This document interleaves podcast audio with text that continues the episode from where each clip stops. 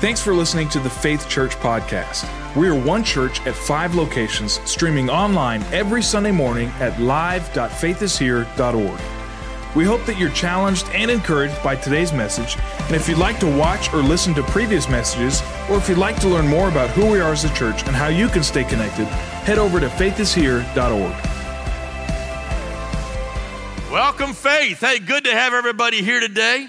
As you see, we're starting a new series, kind of a retro look. We're going to talk about breaking through, how we break through those strongholds that stand before us. Now, this is kind of taken from the 80s, and I'm looking around this crowd. Most of you were here during the 80s. Some of you have no idea what I'm going to be talking about. You never saw a phone that actually had buttons on it. And, uh, you saw that again this morning. Now it's all the cell phones, smartphones, whatever.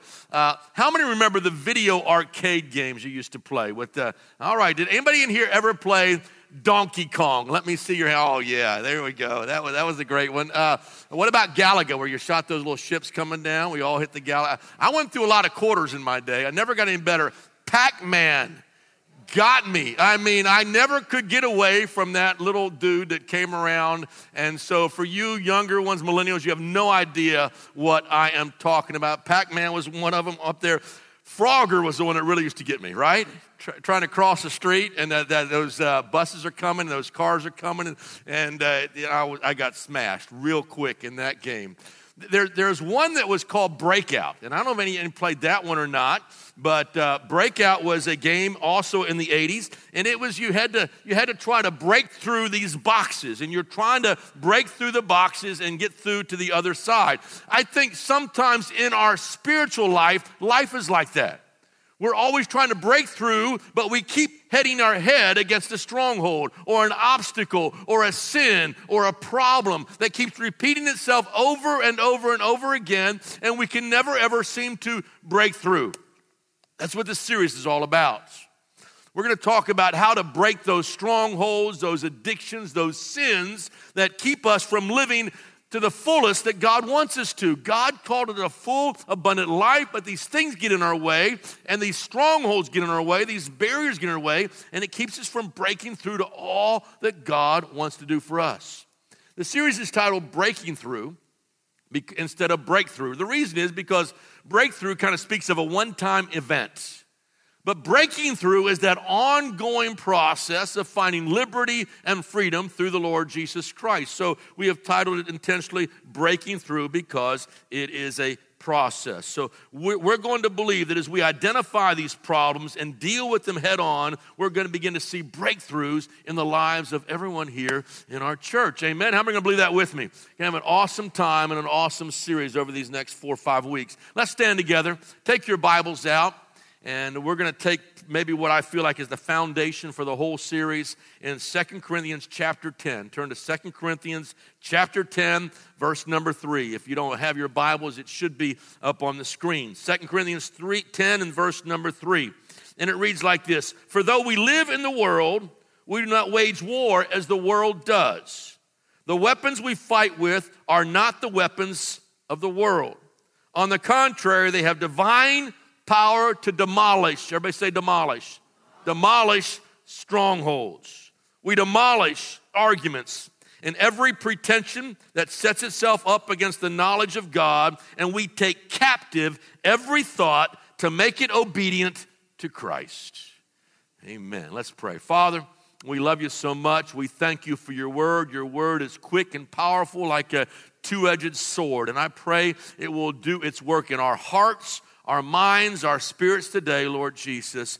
Uh, may we hear your word. May it bring liberty and freedom.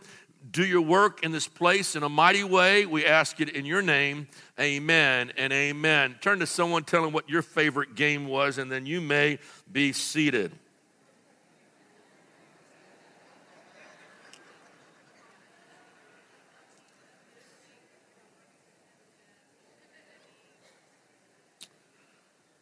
There's something that happens in each one of our lives, and that is over time, our problems begin to define us. When they first start, our problem is just that it's just a problem, or it's just a weakness, or it's just something we deal with and it happens. But, but if we allow it to repeat that behavior over and over and again, the enemy comes along and he will label you that way based on your problems. The Bible says in Revelation chapter 12 and verse number 10 that, that Satan is the accuser of the brothers and sisters who accuses them before God day and night. He has been hurled down. Now, Satan will be great at bringing up your past failures, your past defeats. Uh, you may not be a pro basketball player like me. Uh, you may not have a great jump shot or whatever the case. I'm, I'm terrible. But whatever the case may be, but, but what happens is if you're not careful, he will take that weakness, that thing in your life, and he will call you, call you a loser. And you begin to think that I am a loser man. And so the enemy wants to label us, he wants to drag us down, he wants to accuse you and say, You're no good, you're no good, baby, you're no good. But I will tell you, Satan is a liar. And so these are the kind of vain imaginations, those high things that get into our spirit, get into our heart, that exalts itself against the knowledge of God. The enemy wants us to believe the lie that we are somehow simply the sum total of my mistakes. And we wear that and we live with that the rest of our life. And so we respond in one of two ways. One is just to quit. Can't do it, gonna give up, never break through, keep knocking my head against the same walls over and over again. It's no use. I've tried the Christian thing, it's not working for me. I'm just going to quit and give up. The other response is almost the opposite reaction is I'm just going to muscle up and I'm going to take all my willpower and all my strength and I'm going to try to overcome this thing and I'm going to try to defeat this thing and I'm never going to do those actions again only to find ourselves crying out to God when we fail again because it's going to happen and we cry out to God in our frustration as we face the truth about ourselves and pretty soon we believe I can't change. I can't change my life. I can't change my actions no matter how hard I try along the way. And we feel weak and we dirty and we condemn ourselves. The problem is we don't understand the nature of our warfare. We don't understand spiritual warfare or the nature of our warfare. So, Paul addresses the Corinthians and he writes to them about how to break down strongholds, how to break through into freedom and life in the Lord Jesus Christ. So, I want to give you two points and take your bulletins. You may want to turn them over and follow along with me this morning. Two points today, very simple. Number one is the way we walk is not the way we war. The way we walk is not the way we war. And we get that from verse number three. It says, though we walk in the flesh, or it says in the NIV, though we walk according to the pattern of this world, we do not wage war according to the pattern of this world. Though I, the King James Version, though I walk in the flesh, I don't wage war with my flesh. So the way I walk in the flesh in my body is not the same way I engage in spiritual warfare. You can't win spiritual battle through fleshly means. You can't do it. You can never try to be good enough, strong enough, mighty enough. You can't win spiritual battles through fleshly, physical means. A spiritual war has got to be won in the spiritual realm. Let me give you a verse Zechariah chapter 4 and verse 6. This is the word of the Lord to Zerubbabel, not by might nor by power, but by my Spirit, says the Lord Almighty. Governor Zerubbabel was looking at the walls and ruins at Jerusalem. He saw there's no way we can do this thing. And the word of the Lord came to him and said, It's not by might, not by power, but by my spirit. It shall be done and it will be done. The battles are not won through human efforts, but only through the Holy Spirit of God. The physical battle would first be won through the supernatural strength of the Lord Jesus Christ. See, what happens is we, we can focus so much on external change, of changing the circumstances or changing the external things all around me, and we figure in our own minds if I just have enough willpower, I can overcome these strongholds or obstacles in my life. The trouble is, we are only dealing with outward symptoms and we never get to what's going on inside the heart. And as long as we're fighting this situation or this problem or this test or this trial, we never deal with the heart issue. Every external problem has an internal root. So the answer is not, I'm going to change this, I'm going to do this or that, or I'm not going to do this or that, or I'm going to try harder. The whole problem is that little word I. I, I, I, I. I'm going to do better. I'm going to win. I'm not going to sin. I, I, I, I. You see, the real problem is it's I who got you there to begin with. I can't get you out of your problems. I's the one who messed everything up. And so to think I, who got myself in that mess, can solve my own problem is ridiculous. I got myself into the mess, so how can I get myself out? I is usually the problem. The remedy is the exact opposite. Listen to Luke 9 23. Whoever wants to be my disciple must, must do what? Deny himself, take up his cross, and follow me. So the key to victory is denying myself, dying to myself, and allowing the Spirit of Christ to live through me. And the quicker I die to myself, and try to control things myself and try to solve the problems myself and in my own energy and in my own strength is the quicker I can begin to see spiritual breakthroughs in my life because I begin to understand it is by the Spirit of God, not by my own strength. God gives His Holy Spirit to enable me to be free from sin. Now I have His strength in my life and I live out of that. The Apostle Paul put it this way For me to live is Christ it's no longer I that live, but Christ that lives in me. So, to win spiritual battles, it's got to be done in a spiritual realm. Look at verse number four of this text. The weapons we fight with are not weapons of this world. On the contrary, they have power to demolish strongholds. The power of God is available to every single child of God to destroy, dismantle, pull apart, pull down, demolish strongholds in our life. But it's got to be through the Spirit and the power of Almighty God. God not only gives the power to forgive sins and takes them away, but He also equips believers to resist the sin and temptation that comes their way. Demolish, destroy.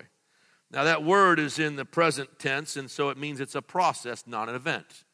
So God destroys and keeps on destroying those strongholds in my life. Now, some people get confused along these lines. They think somehow if the desire comes back, that somehow because that desire is still there, I'm no longer free from that thing in my life, and it's the desire that brings me into bondage.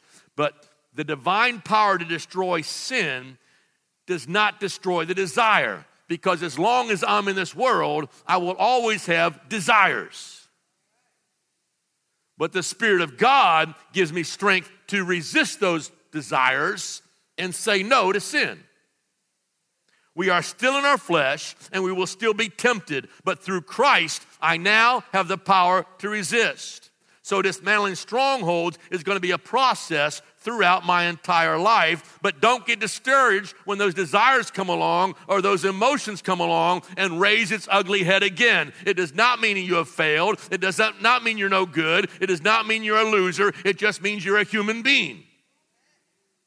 But now, have power through the Lord Jesus Christ to resist that sin. When we understand this process, we no longer live under the label of our mistakes and our struggles but we are, see ourselves as Christ sees us. And I begin to see myself as a blood washed child of God in the family of God, adopted by Him, saved by Him, freed by Him, a child of God. I don't see myself under the labels of the old nature and the old way that the enemy wants to stick upon me, attached to my life. If my identity is based on my ability, I will always be stuck.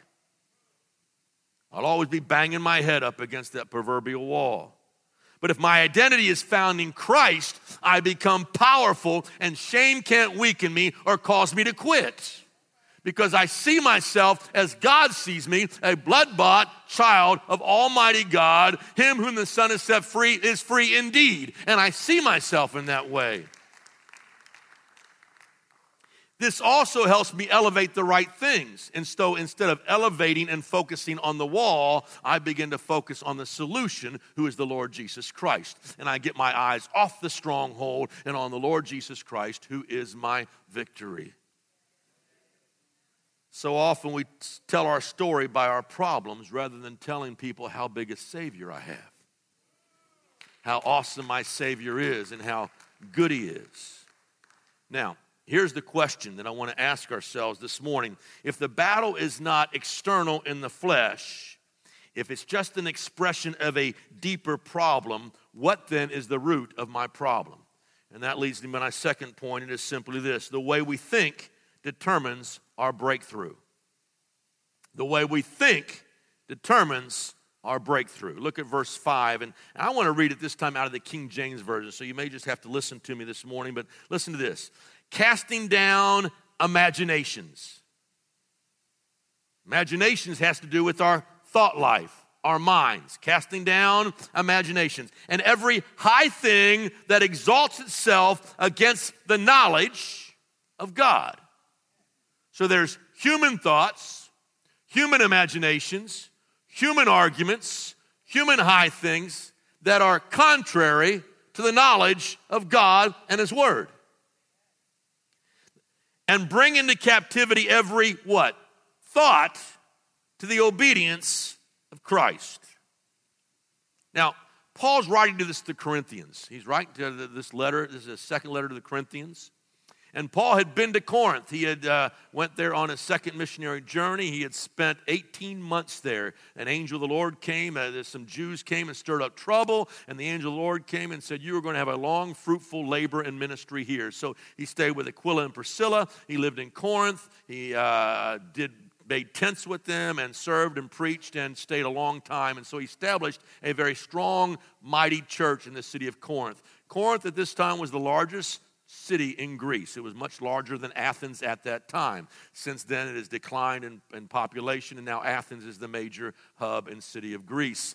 And so he stays there, he teaches, he spends a lot of time there. Now, right after he got there, the uh, Judaizers came. They always tried to stir up trouble, and they brought him before Gallio at the Bema seat or the judgment seat. Now, I want to show you this picture and leave it on the screen if you would. This is taken from Corinth.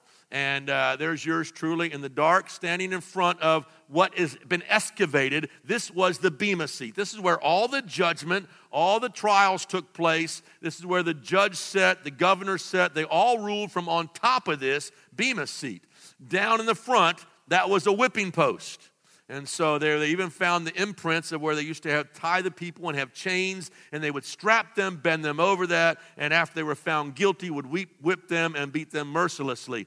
On top was a mountain right behind that. So you can see as Paul might have stood before Gallio and he, he stood before the Bema or the judgment seat. Above that or atop of that was a mountain. On top of that mountain was a temple to the Greek goddess Aphrodite.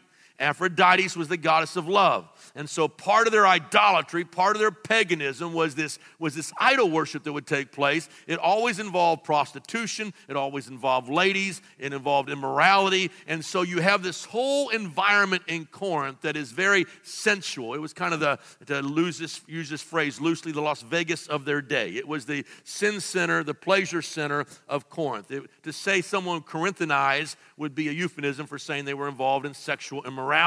And that's you get Paul's words in 1 Corinthians. What? Don't you know your body is the temple? Temple prostitutes, your body is the temple of the Holy Spirit who lives you. Therefore, don't take your temple and join your body to a prostitute. For to do so is to become one with her and defile the temple of the Holy Spirit. And so all this imagery is in Paul's mind when he writes these letters. Now keep in mind, what does it say in verse number five? It says there that he will bring down every high thing that exalts itself against the knowledge of God. You have in the backdrop this high mountain, this center of idolatry, center of sexuality on top of the mountain. And then every argument and pretension that exalts itself against God, this is where all the arguments are played out. Right before the seat of government, right before the Bema seat. And then what's it say? Bringing every thought into captivity, chain it to the whipping post, bring those thoughts bind those thoughts up. And so all this imagery is in the back of the Apostle Paul's mind as he writes this letter to the Second Corinthians. Thank you, guys. You can take that down. What am I saying? The root of all spiritual battle is in your mind. Your habits, addictions, and struggles are only expressions of what's already in your mind. So, to destroy the stronghold by the power of God is to take dominion over our minds and our thought process. To destroy a habit, you have to change the way you think. To destroy a habit, stronghold, you have to change the way you think. This is exactly what the Apostle Paul says to the Romans when he writes in Romans 12 and verse number 2 Do not be conformed to the pattern of this world, but be transformed what? By the renewing of your mind. Bring every thought into captivity, every thought into captivity. Bring down imaginations, bring down high things uh, that exalt itself in your mind against the knowledge of God. The battle for purity takes place in your mind. It is a process every day of surrendering my mind to the mind of Christ. Mm.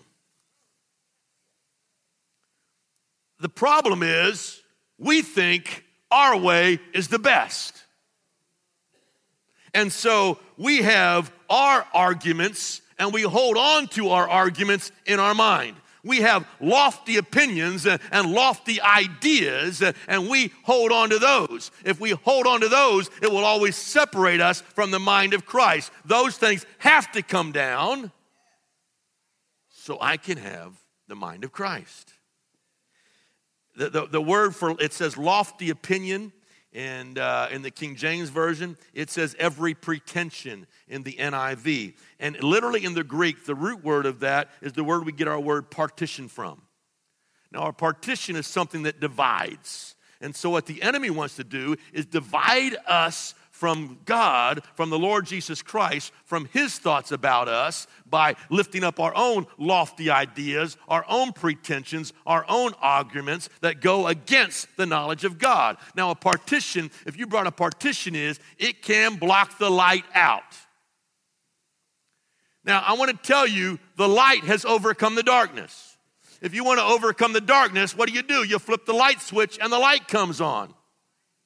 Listen to what Jesus Christ, it says in John 8, verse 12. Jesus himself talking. I am the light of the world. Whoever follows me will never walk in darkness, but will have the light of life. I'm the light of the world. But our, our vain imaginations, our lofty ideas, our own human reasonings, our own arguments serve as a partition. It blocks the light of the knowledge of God. And he says that has to come down in order for the light to come in. We defeat the darkness when we invite the light in, and instead of cursing the darkness, start turning up the lights. Verse number five. He uses another phrase that's very colorful and interesting in this, in this culture. He says, taking captive every thought. When he uses the phrase captive, it literally means to take the sword point.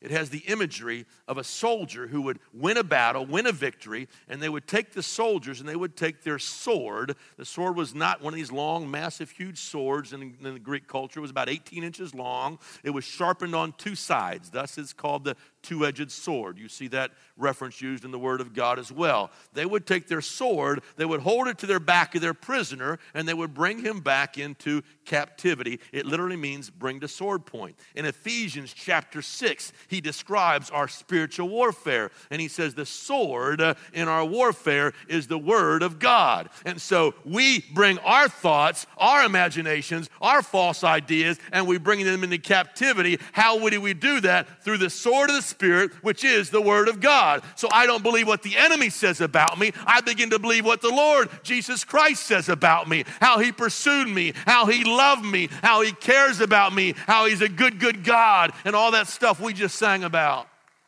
Wow. I replace those thoughts. takes place in the mind. I, and he says you take the word of God and you bring your thought life to make it obedient to Christ to conform with Christ, not your own ideas. And that's how we bring the strongholds down in our mind. I want to tell you a story. I want to close with a story today. It's an awesome story, and it's found in Joshua chapter 6. And the children of Israel are getting ready to enter the promised land. And yet, before them is going to be that gateway city called Jericho. Jericho is a, a, powerful military city. It is going to be the key to taking or entering into their promised land. It was known for its huge, massive walls, 20 to 30 feet deep. And so, amazing walls that were built. They would build their houses on top of the walls. Remember, Rahab had her house. She had kind of a penthouse suite on top of the wall. And so, so we, we see that in the construction of Jericho. And so, God says, You are going to take that city and. Uh, Canaan, it's a Canaanite city, so it's known for its idolatry. Idol worship is rampant. Part of their idol worship always included prostitution, which Rahab was most likely a temple prostitute. It wasn't just somebody on the street somewhere, it was a part of their worship of their false gods. There was satanic activity going on. In fact, the Canaanites were known, they would take their firstborn child and they would offer that to Moloch their god. And Moloch, they found statues or idols of Moloch, which shows a, a, a god, a hideous looking god with arms out. And they would burn burning coals of fire on top, underneath them, and they would light those on fire, and they would put the baby alive on the arms of that child. It was kind of, kind of horrendous, terrible, as they killed their own children. So the Canaanites were very vile. And so the problem in Jericho wasn't just as much the walls around the city as it was the principalities and powers and rulers of darkness in heavenly places that reigned uh, over the city of Jericho. There was not just a physical stronghold, there was a spiritual stronghold over that city in the demonic realm. And so God says you're not going to use conventional warfare. I want you to do something different. Conventional warfare, the war of the flesh says you lay siege to that city, you build embankments, you put ladders up there, you try to shoot fire into the city, you put your uh, uh, towers up against it, you hurl stones into it.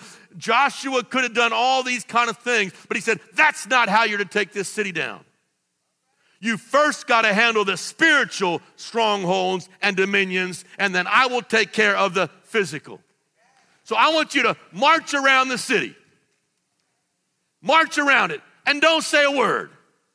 So he gets his whole army. They go out on day number one and they march around that city and they keep their mouths shut and they never open their mouth and they never say a word and then they go back and camp out again. I want you to do it again and do it again and do it again and do it again. And six days, they march around this city.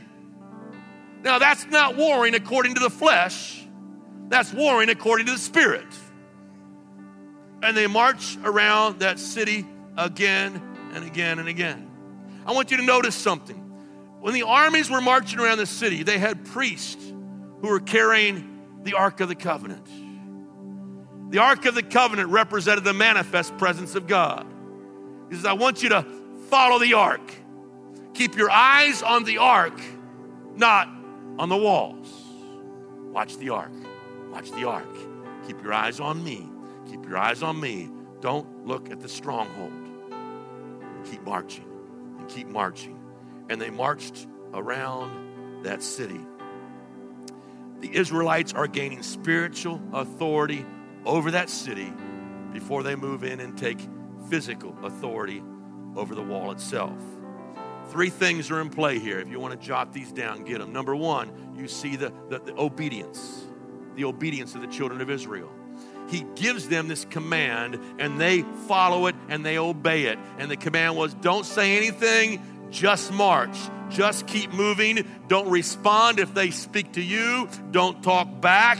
Don't fight naturally. Don't get your weapons out. Keep them all and keep your swords all sheathed up. Keep your spears to your side. Don't do a thing with those weapons in your own strength and your own might. Just obey me.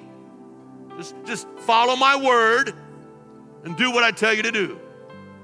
The second thing is the faith needed. You can imagine the amazing faith they, they march around the city and nothing happens. In the natural, they can't see anything. They don't, they don't, they don't pick up a thing. The walls are still there, the Canaanites are still there, and, and the, the promised land is still blocked. The stronghold is still there. But they had faith to believe and keep on marching. And they never stopped. Faith, faith. Faith is the evidence of things not seen. They couldn't see anything different in the natural, but they kept marching. And the third thing that was needed was self control. Can you think about the amazing self control those men had to have had? Thousands upon thousands of soldiers marching around this massive city to keep their mouths shut, to not say a word, to not make a sound, to march in total silence takes amazing self control. I can imagine as they, they approached that city for the very first time, all the Canaanites, they approached the front of Jericho. They're on the north tower and they're watching. They're all there ready. They're all ready to fight. And all of a sudden they just see them start marching and going around this way. They all run to this wall and they look there. And they just, they're not attacking here. And they start going around the backside of the city. They all march over there. They're all looking and nobody's attacking. No, and they go to the last wall and they just leave. I can imagine they did that for the first two or three days. By day four, they're looking down saying, What are you goons doing? This wall's not falling down. Nothing's happening here. Keep marching all you want, guys. We own this city. And the enemy will come along and he will taunt you while you're marching. And they shout down, Hey, your mother wears army boots. Hey, and they start jeering and laughing and making fun of them. And they never respond and they never say a word back. You see, a lot of our problem today is we want to speak our mind. We want to get the last word. Somebody posts something about us or something in government or something else, and what do we? We jump on Facebook, we jump text, and we tweet, and we can't keep our mouths shut. We lack self control. And we only accelerate or accentuate the battle. James says the tongue is the most unruly member. Who control his tongue? The battle's right there in the tongue. And, and so, so we, we, they had amazing self control. Now, here's, here's my point. Your Jericho, my Jericho, my stronghold may seem insurmountable. But victory will come if we don't resort to the flesh, if we don't jump in and try to solve it ourselves and think our way out of it and will our way out of it and talk our way out of it and muscle our way out of it. But allow the Word of God to bring our vain reasonings, uh, our lofty ideas, every argument into captivity, into sword point, and get it to line up with the Word of God and begin to believe what God says about us, not what the enemy says about us. You see, listen to me. Listen, I want you to get this. Your real, your real problem, church, my problem, your our problem. Our real issue is not the drugs. Some of you are doing drugs in here. You're, you're hooked. You can't stop. Maybe it's prescribed medicines, prescribed pills. Maybe it's pot, cocaine, meth, whatever it is. You're, some of you in here are into that. It's not porn. I can guarantee you there's a bunch of men in here Porn's their deal. Uh, it's not your anger. A lot of mad, angry people in here. That's not your problem. It's not alcohol, but it's not taking on the mind of Christ and declaring what God's word says. The real battle is not those things, those are all symptoms of the heart problem on the inside. The real battle is my human reasoning, my human understanding uh, versus divine revelation. What does God say? The real battle is the philosophies of man or of this world and the revealed truth of the Word of God. That's the battle. And on the seventh day, he says, March. I want you to march. I want you to keep marching. Don't stop. They marched. They were silent, silent. They were quiet. But on time number seven, they lifted up a shout of praise and triumph, and they began to glorify God, and the strongholds came down and were crushed into the ground. So, how do we break through? And I will be talking about this. Listen to me, this is only the first part. We will be hitting this every week for the next four weeks. We're going to see deliverance bondage broken, addictions broken, freedom come. But but for today, for today, take this with you. Number one, take hold of the wrong thoughts, those negative thoughts that come from the accuser, those negative thoughts that say you're no good, and, and that, that defines you by your weakness. And declare, begin to declare what God's word says. Thus saith the Lord instead of I'm a loser, I'm an addict, I'm a slave, to now I am free in Christ. I am more than a conqueror through him that loved me, and I am fearfully, wonderfully made by God, designed by God for a unique purpose that he has for me in my life. My mistakes don't define me, God does. Don't allow the enemy to get you to think you're stuck and you have to quit and you can't make it. But bring all thoughts 2 Corinthians 3, 2 Corinthians 10, verse 3 to 5, into captivity. Into captivity. It's time to start clearing God's truth. It's time to start, start shining some light of Christ into our dark reasonings and imaginations.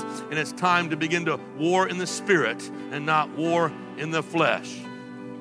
Amen and amen. Thanks for listening to the Faith Church podcast. We are one church at five locations, streaming online every Sunday morning at live.faithishere.org. We hope that you're challenged and encouraged by today's message. And if you'd like to watch or listen to previous messages, or if you'd like to learn more about who we are as a church and how you can stay connected, head over to faithishere.org.